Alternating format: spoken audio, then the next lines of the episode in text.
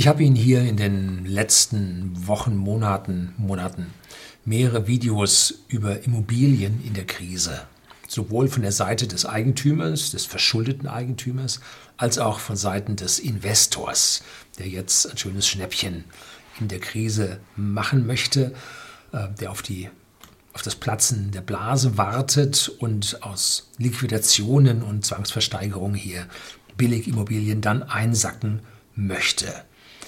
Heute füge ich das ganze Horrorbild für Sie dann mal zusammen und da werden Sie keinen netten Ausblick davon haben, sofern Sie nun Immobilienbesitzer sind. Bleiben Sie dran.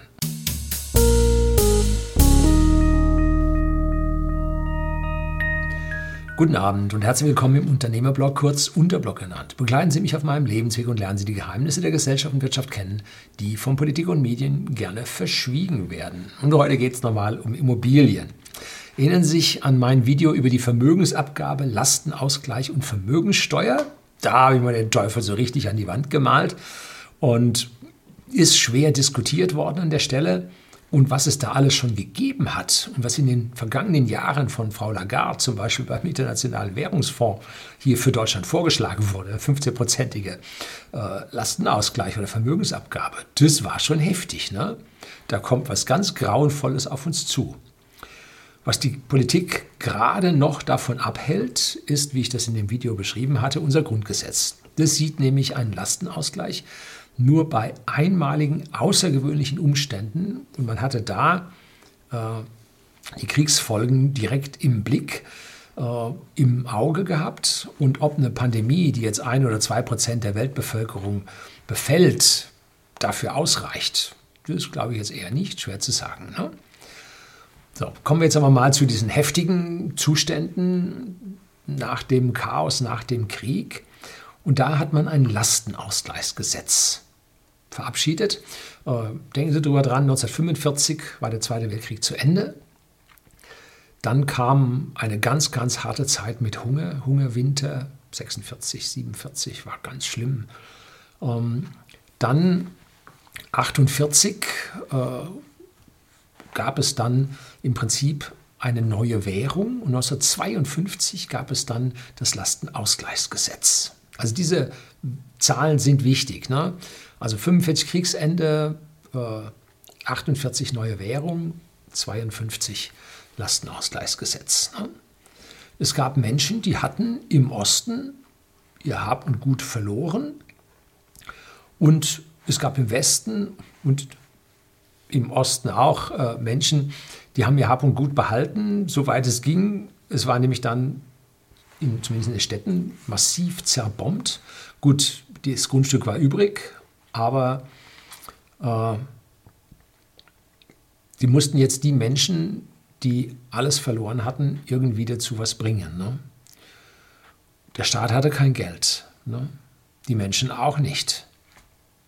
Und dann kannte man aus der Vergangenheit die Probleme mit der Hyperinflation 1923 und auch der versteckten Inflation 1936 bis 1948 kannte man sehr genau. Also da jetzt zu sagen, wir drucken Geld und alles wird gut, nee, sah eher nicht danach aus. Es war ganz schlimm.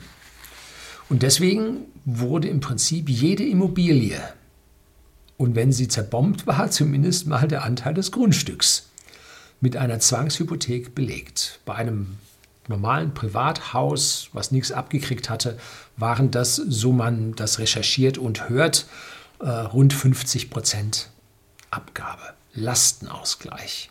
Die Lasten der gesamten Gesellschaft wurden ausgeglichen, indem die, die was hatten, die Hälfte hergaben für die anderen, die nichts hatten. Ne? Lastenausgleich. Es gab Abschläge für Gewerbeimmobilien, weil man ja wollte, dass die Wirtschaft wieder ansprang, dass die Leute hier wieder was produzierten. Äh, es gab Abschläge für Bauern, weil die ja Lebensmittel herstellen mussten für die hungernde Bevölkerung.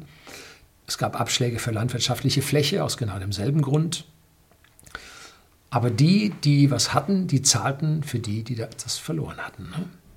Und zwar konnte man das entweder auf einmal bezahlen, haben wir hier im Nachbarort äh, von der Bauersfamilie gehört, oder aber in Raten über 30 Jahren, wie das in einem Teil der angeheirateten Familie der Fall war. Hm? Gut, toll war, wenn die Leute das direkt bezahlen konnten, irgendwo ihr Gold vergraben hatten oder so, ähm, weil dann der Staat ja sofort zu Geld kam. Ne? Sofort etwas hatte. Ansonsten ging das halt über 30 Jahre in Raten, sodass man hier wieder eine Umlage hatte, dass der Staat das Geld reinbekam, äh, so wie die Menschen das verdienten. Ne? So, und nach diesen beiden Kriegen gab es, der Erste Weltkrieg endete 1918, für all die, die in Geschichte leider krank waren, äh, endeten in einer großen Inflation. 1923 war es ganz übel. Äh, mit der Ablösung der Mark, die es vorher gab, durch die Rentenmark wurden aus den Kriegsschulden, die die Deutschen mit 154 Milliarden Mark angehäuft hatten, wurde mit dem Wechsel zur Rentenmark nur noch 15,4 Pfennig Schulden. Das ging im Billionenbereich. 1 zu einer Billion oder so wurde da zurückgetauscht ne? oder entwertet. Ne? Katastrophe. All die Menschen, die vorher Staatsanleihen bzw. Kriegsanleihen gekauft hatten, die waren nachher ihre Knete los. Futsch, weg. Hm? So, zwischen 1936 und 1948, und das habe ich nun von, ähm, von der Webseite von der Deutschen Bundesbank, finden Sie auch unten in der Beschreibung, können Sie nachlesen. Zwischen 1936 und 1948 kam es zunächst durch Planwirtschaft der nationalen Sozialisten und später durch den Krieg zu einer verdeckten Inflation. Das merkte man nicht so wirklich. Und als 1948 die Reichsmark durch die D-Mark abgelöst wurde, erfolgte das im Verhältnis 1 zu 10. Hm? Äh, gut war, wer damals noch die, die 1, 2, 3 Markstücke aus Silber hatte. Habe ich auch noch irgendwo ein paar rumliegen. Vielleicht blende ich Ihnen hier noch mal ein Bild ein. Ähm, denn das andere Geld war nichts mehr wert, wo aber in diesen Münzen Silber drin war, das war was wert. Und deswegen konnte man jetzt in dem äh, alten Dingen der Großeltern halt diese Silbermünzen noch finden. Die haben die natürlich auch nicht entsorgt. Die wussten ja, was das Silber da drin wert war. Ne? So. Und dann gibt es da noch ein paar Feinheiten dazu. Und jetzt wird es krass. Das, jetzt müssen Sie dranbleiben. Das ist jetzt für die Immobilienbesitzer extrem, extrem wichtig.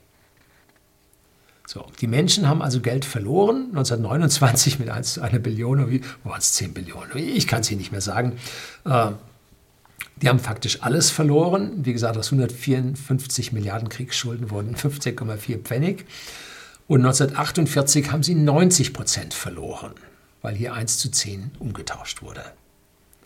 Und anschließend waren ihre Immobilien zusätzlich noch um 50 Prozent verschuldet. Und sie mussten sich da wieder rausackern. So. Wer sagt heute, die Zeiten sind schlecht, der hat keine schlechten Zeiten miterlebt und hat sich mit seinen Großeltern oder Urgroßeltern nicht unterhalten. Gut, Urgroßeltern fällt ihnen relativ schwer, aber man kann die Großeltern fragen und die erzählen von den Urgroßeltern. Ach, wieder diese alten Kriegsgeschichten und so. Da kann man viel lernen. Also keine Frage. Ehren Sie das Alter. So, wer waren die Nutznießer? Oder meinten die Nutznießer zu sein? Die Menschen, die Kredite auf ihren Immobilien hatten. Denn diese Immobilien gehörten ja noch nicht wirklich ihnen, sondern den Banken.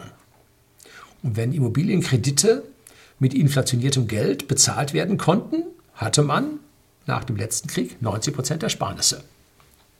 Ihr Gehalt stieg mit der Inflation und der Kredit blieb auf der Höhe da und sie konnten mit diesem inflationierten Geld, wo sie auf einmal das Zehnfache verdienten, die Schulden locker zurückzahlen. Das war easy und das hört man hier auch. Wenn die Inflation läuft, kann ich meine Kredite besser bezahlen. Und dann habe ich jetzt fast keinen Zins. Das geht gut für mich aus. Ja, vielleicht. Also da hängt es jetzt sehr stark davon ab, wie es weitergeht. Ne? Äh, auf jeden Fall muss man die Rechnung mit dem Wirt machen. Der Wirt ist in diesem Falle die Politik. Ne? Deshalb gab es ein Lastenausgleichsgesetz 1952, was rückwirkend zu 1948 kam. Und das enthielt eine, Achtung, dieses Wort müssen Sie jetzt merken, Hypothekengewinnabgabe. Hypothekengewinnabgabe. Krasses Ding. Gibt es hier Artikel bei Wikipedia, nicht sehr aussagekräftig, müssen Sie ein bisschen tiefer googeln, finden Sie mehr. So, und wie funktionierte nun die Hypothekengewinnabgabe? Sie hatten zum Beispiel 10.000 Mark Schulden, das war damals viel, viel Geld, ne? kriegte man Anwesen, Immobilien dafür, vor 1936 und dann mit der anschließenden laufenden Inflation an den Geldgeber, also meistens die Banken oder Privatbankiers oder so, zurückbezahlt. Das heißt, sie mussten für ihre 100% Schulden, die sie hatten, nur reale 10% mit dieser Inflation 1 zu 10 zurückbezahlen. Das stimmt nicht so richtig. Am Anfang haben sie vielleicht zu 90 Prozent, ein paar Jahre drauf zu 80 Prozent und so weiter.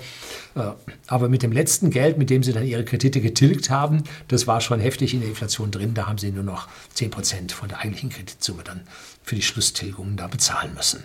No? So, ein tolles Geschäft. Das hat aber diese Häusle, verschuldeten Häuslebauer gegenüber den anderen, die da im gesamten Lastenausgleich geschuftet haben, benachteil, äh, bevorteiligt, ne, bevorteilt. Denn die, die die Häuser hatten, die hatten noch was. Und die anderen, die nichts hatten, die zerbombt waren, ganz schlecht.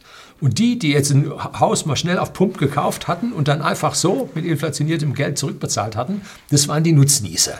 Und das sind ja auch so die Gedanken, wie bei dem Video über Immobilien. Ich habe, wie gesagt, die drei äh, Videos schreibe ich Ihnen unten drunter. Und das eine war Immobilien aus Inflation, Immobilien aus Sicht eines Investors oder sowas.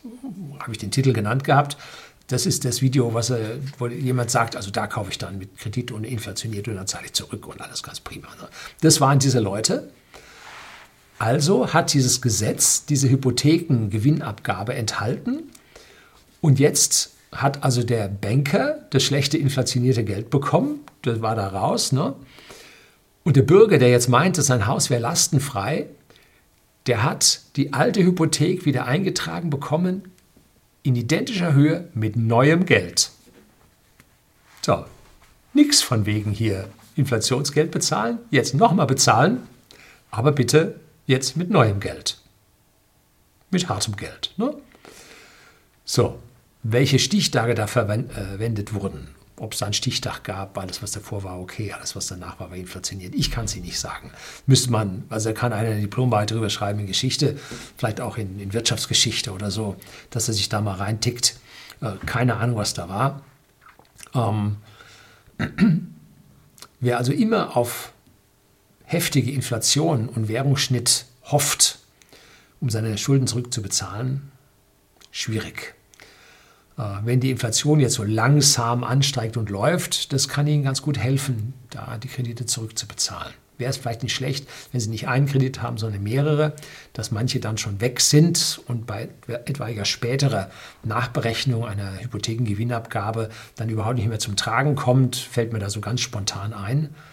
Ähm, ob unsere Politiker sich daran erinnern werden? Ich glaube, das kollektive Gedächtnis der gierigen Politik reicht sehr wohl bis 1952 zurück und die wissen ganz genau, was man an dieser Stelle machen kann. Und wenn Frau Lagarde schon als externe äh, IMF-Chefin damals äh, hier auf den Ausgleich bei den Deutschen gekommen ist, dann kommen die jetzt auch noch ganz andere Dinge. So, das soll es gewesen sein. Herzlichen Dank fürs Zuschauen.